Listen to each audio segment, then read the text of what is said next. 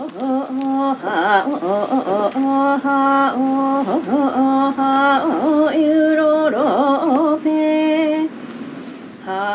and welcome to Deep Dive from the Japan Times. I'm Oscar Boyd.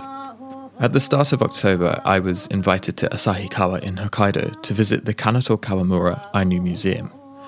There, in front of the museum, is a replica of a chise, a traditional Ainu house that stands about two meters tall with a steep roof and thick walls lined with the dried leaves of the sasa plant. Inside the chise, Hisae Kawamura serves a thin herbal tea and then, kneeling next to a gently crackling fire, begins to sing an old Ainu folk song. You can hear it playing now.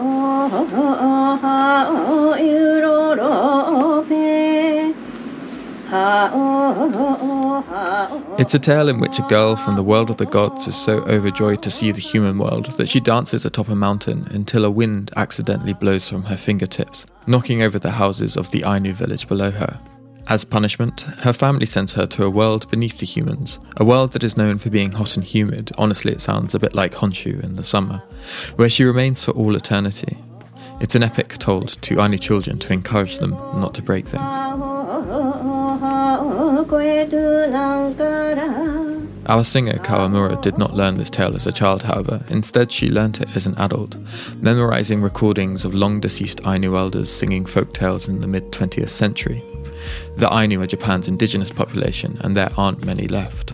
Fewer still speak the Ainu language today. My guest on this episode of Deep Dive is Japan Times contributor Mara Budgen, who has been meeting and researching the Ainu to get a better understanding of their remaining culture, the difficulties they face, and to learn about the ongoing efforts to preserve their language, now classified by the United Nations as critically endangered.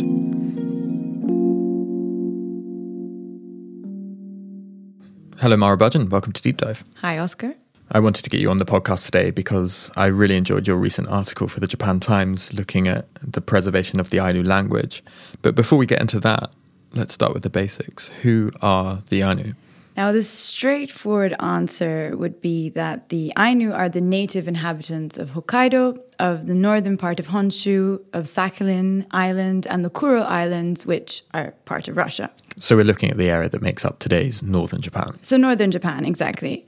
And um, last year, the Japanese government actually officially recognized the Ainu as the indigenous people of Japan through a piece of legislation called the 2019 Ainu Policy Promotion Act.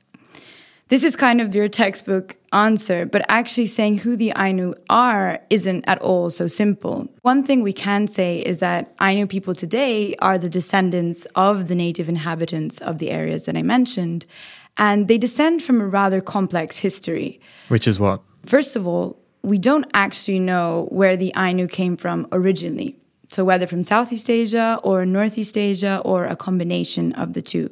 However, these people did settle in the Japanese archipelago, and for quite a long time, they remained somewhat isolated. Um, and what we speak about today as Ainu culture, as distinct from previous culture, actually developed between the 13th and the 19th century.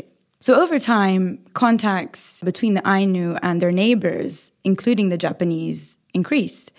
And ultimately, this resulted in the Japanese colonizing Uh, the Ainu's native lands and integrating the Ainu into the Japanese state. So, basically, forcing them to become Japanese citizens. And just to reiterate, the Ainu lands we're talking about here that were colonized were pretty much the entire island of Hokkaido, so a very large swath of what we consider to be the modern nation of Japan.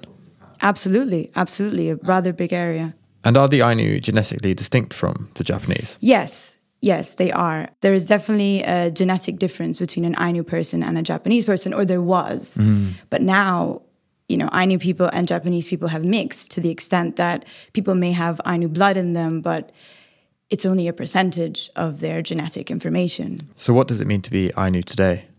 So, saying who the Ainu are today, especially, is really complicated because it opens up a lot of questions about what it actually means to be indigenous. One thing that complicates the picture is that not all people with Ainu ancestry actually identify as Ainu. So maybe they are not aware of their heritage or they simply choose not to associate openly with it. So this leads to the question of what does it mean to be Ainu in Japan today, is it just that a person has Ainu blood? Or do they need to have some affinity for the culture? And what if they don't identify as Ainu?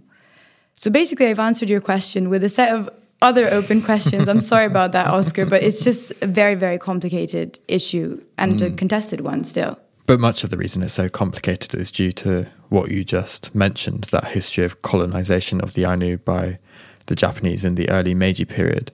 So tell me a little bit more about that history. How did Japan come to take over Hokkaido and begin this process of integrating the Ainu population into Japan?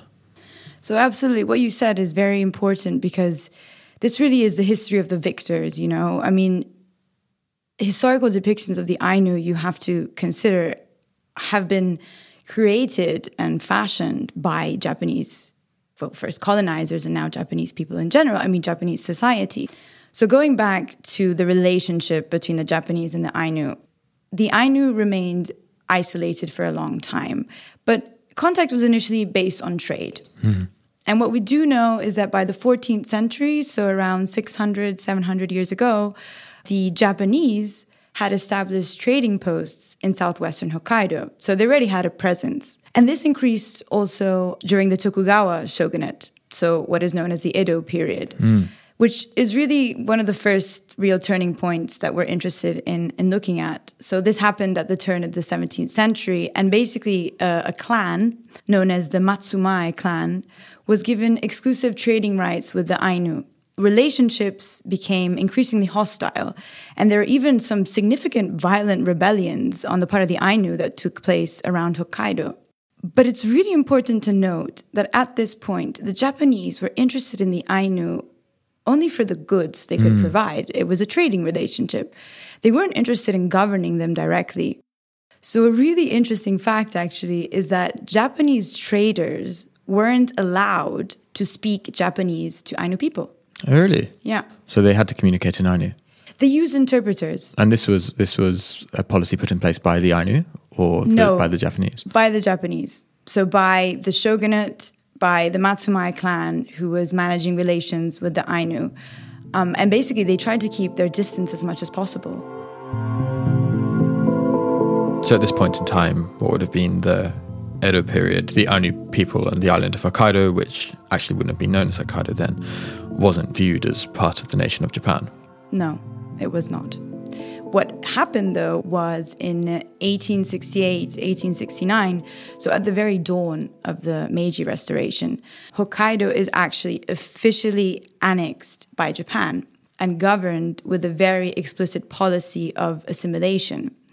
This means that the Ainu ultimately were forcibly incorporated into the Japanese state as Japanese citizens. And what does that mean? It means a lot of things. Uh, for example, their daily customs were banned. So men used to pierce their ears, women used to don tattoos, and these things were outlawed. The Ainu were deprived of their resources, of their lands, and of their forests, which the, which the Meiji government took under its own control and salmon, trout fishing, as well as deer hunting and hunting of other animals was prohibited. So basically, the net effect is that the way of life that the Ainu had relied on for centuries, so based on hunting, gathering, and fishing, was virtually outlawed. In its place, the Ainu were forced to adopt farming of rice, of beans, of potatoes, of livestock, and they were forced to enter segregated schools. So there were schools for the Ainu and there were schools for the Japanese. And so they were increasingly educated in Japanese rather than Ainu. As more Japanese people settled in Hokkaido, they began to mix with the Ainu population to the extent that the Ainu became minorities in their own lands. And over time, this sense of even existing in Ainu communities was lost not everywhere, but almost everywhere. And the crazy thing is, is that this is this history is really recent. So, for example, there's this piece of legislation, there was this piece of legislation called the Hokkaido Former Aborigines Protection Act. And this piece of legislation was adopted at the turn of the 19th century, and it set the terms for the Ainu's forced socioeconomic integration into the Japanese state. It sounds so sinister, the, the Protection Act. Well, it's, you know, this uh, paternalism, it really is colonialism in all its most distorted forms, right? And the crazy thing is, is that this colonial language was still written into Japanese law until 1997 because this law was abolished just over 20 years ago. So even as recently as that, the Japanese state was still labeling the Ainu as former Aborigines, therefore denying, continuing to deny the possibility of an Ainu identity even existing in Japan. So, after a century of forced integration under this former Aborigines Protection Act, how many people still actually identify as Ainu today? So, it's very difficult to say how many Ainu people there are in Japan today. Basically, there are no national statistics on the Ainu population.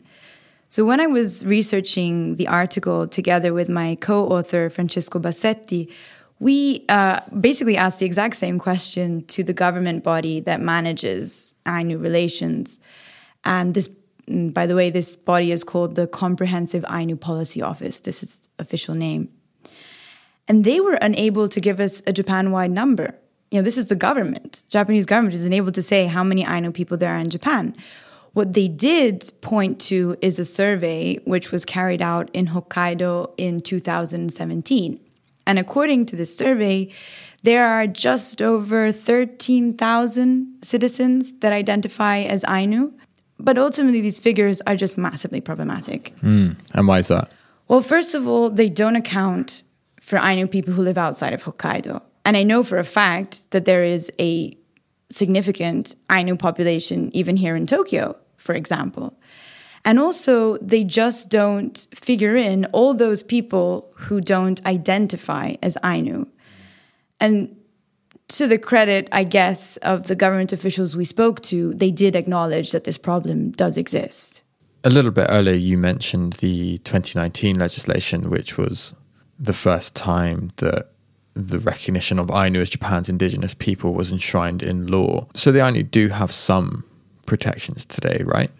Yes, um, there are other important pieces of legislation. Um, one in 1997, which promoted Ainu culture, and one in 2008, which didn't recognize them officially, but it said it recommended that the Japanese government eventually recognize them. And this is what happened in 2019.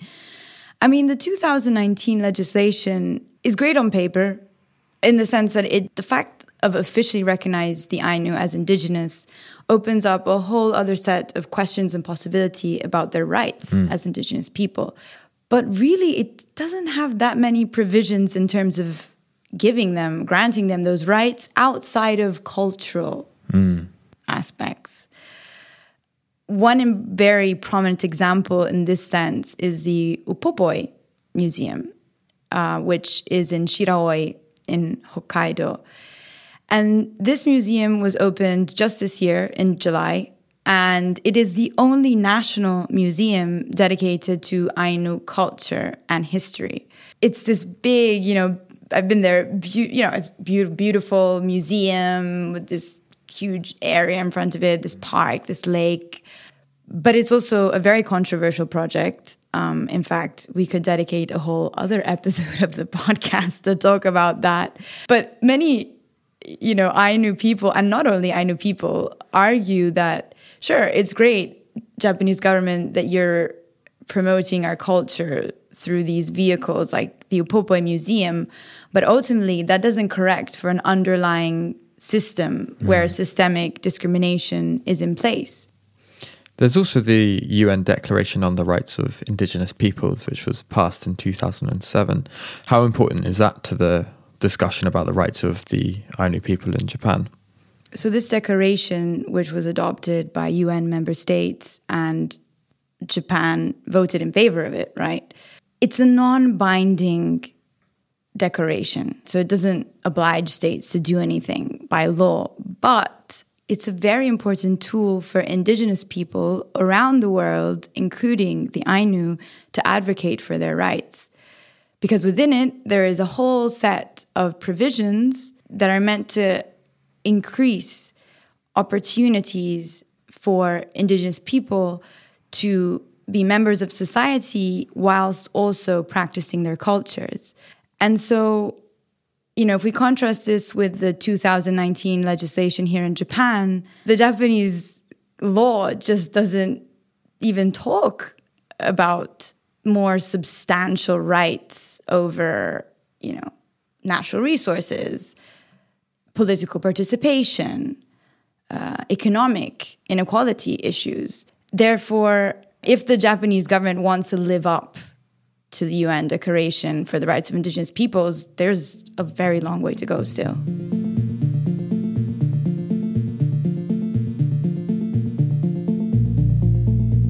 We'll be back after this message from our sponsors. This week we've got a new sponsor for Deep Dive, and it's a really fun one. It's a company called Kokoro Care Packages, who deliver curated care packages from Japan filled with locally made, premium quality, artisanal Japanese foods.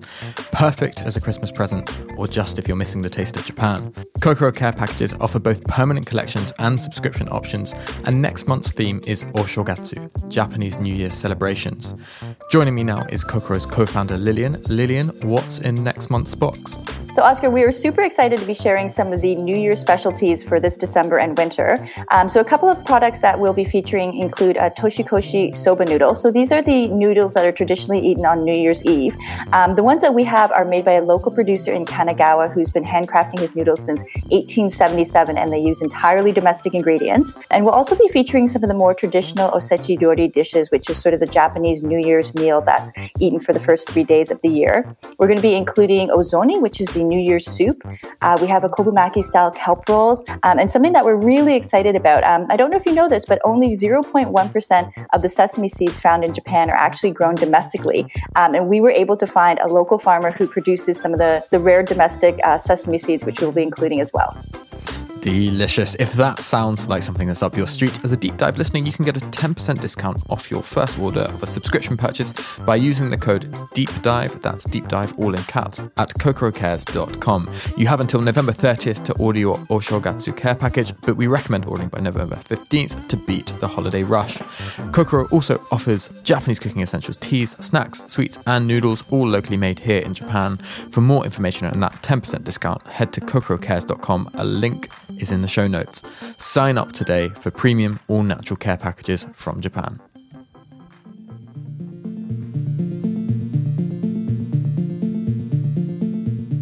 Your recent article for the Japan Times focuses in particular on the preservation of the Ainu language. So, what do we know about the language that the Ainu speak? Ainu is a super fascinating language. It's actually a linguistic enigma in the sense that we don't still don't know where it comes from it still hasn't been traced with certainty to any particular family of languages. And so, in technical terms, this is known as a language isolate. There are traces of Ainu in Japanese words, actually. So, for example, the edible kelp kombu, the name for it, is thought to come from the Ainu word komp. And there are many place names in Hokkaido that actually come from Ainu. So they might be written in kanji, but they don't have any meaning in, in Japanese. For example, Sapporo is thought to come from the Ainu Satporo Pet, which means large dried up river. And when we speak about Ainu language, this is actually a super broad term because it includes many, many different dialects. In the 1950s, researchers recorded 19 linguistic variations. Like that's that's a lot. But much of the Ainu language has been lost as fewer and fewer people speak it. So, what's caused the decline of the language? The really sad fact is that this linguistic diversity eroded at pace with colonization. During this period, Ainu people were forced to go to school and to learn Japanese. And the stigma surrounding their culture meant that the language was also used increasingly rarely in private. So you know, within family contexts. So it is thought that the last people to have been raised in an Ainu rather than Japanese speaking environment it's thought that they passed away around the middle of the 20th century.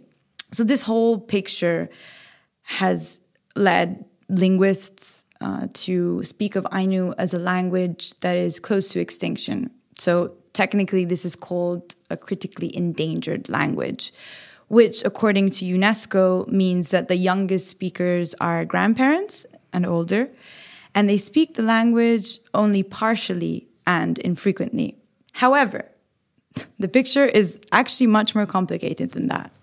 Well, so you said earlier that there are no official statistics on the number of Ainu that still exist or people who identify as Ainu. So I imagine tracking the number of people who actually speak the language is even harder still.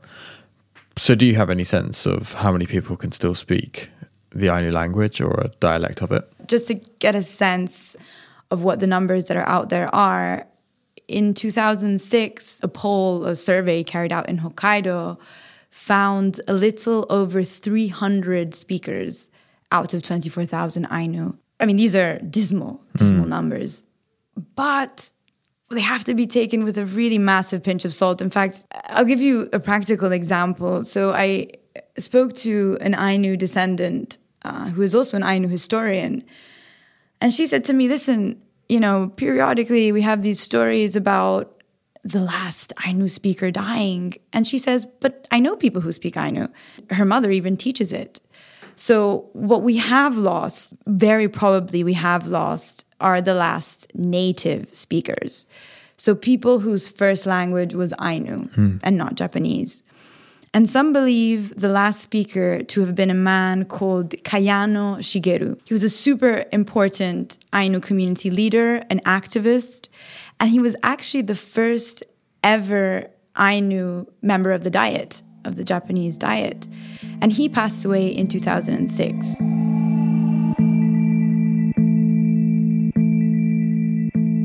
So, with this lack of native speakers and with the Ainu language being considered critically endangered, are there any serious efforts to preserve it at the moment? So, when we speak about preservation of Ainu language, we have to understand this movement in the context of a broader movement for Ainu culture and rights. And actually, a really key figure, we can go back to Kayano, who I mentioned before. And through Kayano's lifetime activism and his role as a politician advocating for Ainu rights, you know, he was the spearhead of a movement that led to concrete measures to recognize and preserve Ainu culture and also Ainu language. So, one key milestone was the 1997 Ainu Culture Promotion Act, which also includes provisions for language promotion. So, this means that the Japanese government has invested to some extent in, for example, supporting Ainu language teaching. Kayano had already, well before 1997, had been recording Ainu folk tales and in 1983, he established the first Ainu language school, which is located in Nibutani within uh, a wider town called Biratori. And uh, in the Ainu language school opened by Kayano in 1983, children and adults have been learning about Ainu language, but in connection also Ainu culture, for decades. And actually, the town of Biratori itself, it is one of the few places in Japan where children are actually learning some Ainu in school. They receive a few hours of education about the Ainu language every year. It's very little, but actually, the town is trying to increase the number of time that is spent doing so. On the question of preservation, obviously, a key aspect is teaching the language, especially in this case, right, where it's critically endangered. So, if the last speakers do die, then it's lost that paints a pretty bleak picture of the, the state of the language to me. But I've got to imagine it's incredibly difficult to revive a language from the kind of edge of extinction. So, what are the main challenges in trying to preserve it?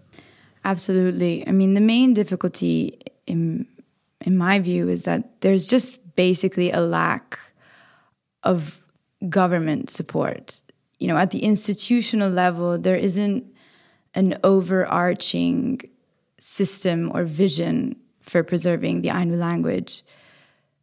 We we spoke about many different efforts, you know, people teaching it, organizations, but these are all super noble efforts, but they are somewhat disaggregated. So, interestingly, because of this lack of support from the government, many Ainu people, many Ainu organizations have actually looked outside of Japan for support. And on the question of language preservation, a very important relationship has developed between the Maori in New Zealand and the Ainu. So, just a bit of background uh, around 30 years ago, the Maori language, which is called Te Reo, was also on the brink of extinction. But through the efforts of a deemed rather successful language revitalization movement, the number of speakers has increased. So, according to a 2013 uh, survey by the New Zealand government, 20% of ethnic Maori, so around 125,000 people, spoke the language. So Ainu educators have actually been engaging with their Maori counterparts in order to learn from them, mm. learn their methods, learn their strategies. In New Zealand, this exists in a wider context that Maori has been officially recognized as one of the nation's languages. So it's an official national language, um, and it was recognized as such in 1987. So it's on the same level as English. And Another thing is that the New Zealand government has actually set a target to reach 1 million Te Reo speakers by 2040. So the government is really actively promoting the use of Te Reo. I mean, can you imagine a similar situation in Japan? Like of Ainu being on the same level as Japanese? Mm. You know, it's it seems so far off. Well, yeah, I, I barely even knew there was an Ainu language until about three weeks ago. oh, there yeah. you go. Yeah. It's just not on the top of everyone's mind, you know, on many people's mind. And do the Ainu groups you've spoken to believe that rescuing the language from the brink of extinction is possible without this kind of vision that we've seen from the New Zealand government, for example? I guess it depends on who you speak to. It also depends on what their motivations are. People who are very passionate about preserving the language and promoting it definitely do point to the fact that there's just a lack of support. Mm. It's not completely absent. I mean, I don't I don't want to paint too strong a picture. Like the government does support some organizations that teach Ainu and has done so for a number of years. But the overall political will for this kind of paradigm shift, you know, we could call it that way, just isn't there. And that definitely impacts the individual efforts of people preserving Ainu. And in my view, actually, this is part partially due to the fact that it's not quite clear what the end goal of such policy would be. You know, this kind of policy would need a vision.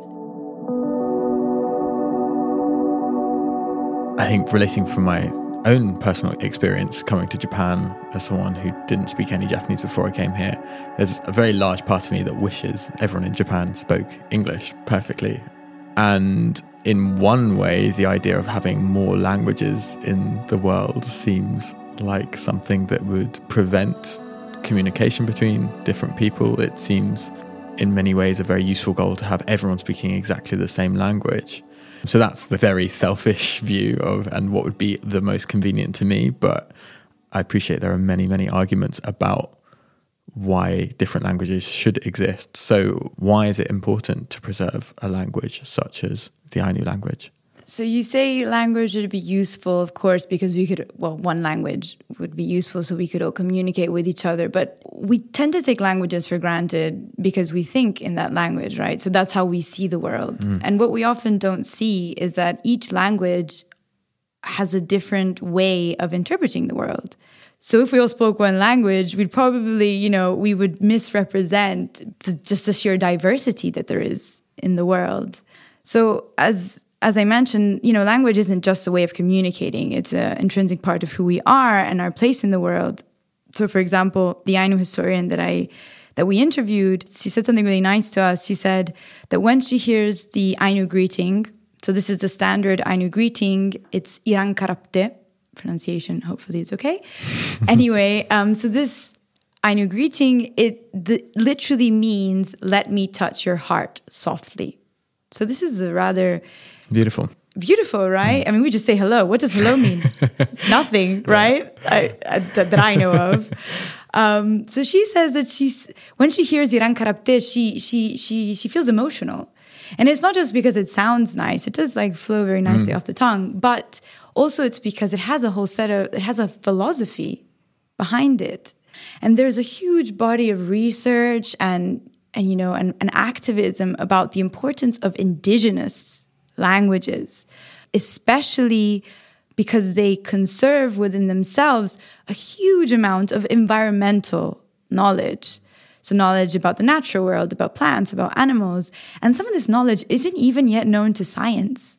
And Ainu too expresses, uh, you know, the fundamental premise of the Ainu worldview, which is based on a symbiotic and reciprocal and therefore sustainable relationship between the natural world, which is embodied in gods or kamui, and the human world. So the world of the Ainu, because Ainu means human. So in this sense, preserving Ainu language isn't only in you know, isn't only important for the Ainu themselves, but it's important for everyone, for humanity as a whole.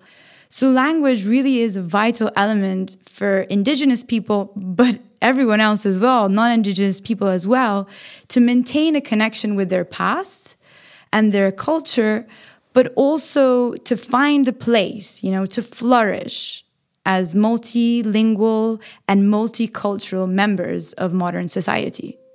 I set up that question to be shot down, and I think you've done a very good job at shooting it down. Happy to shoot you down, Oscar. Mara, thank you so much for joining me today. It's been a real pleasure having you on. Thank you very much, Oscar.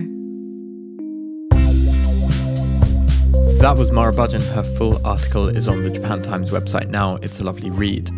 And what do you think should be done to protect and preserve the Ainu language? Let us know by reaching out to us on Twitter at Japan Deep Dive.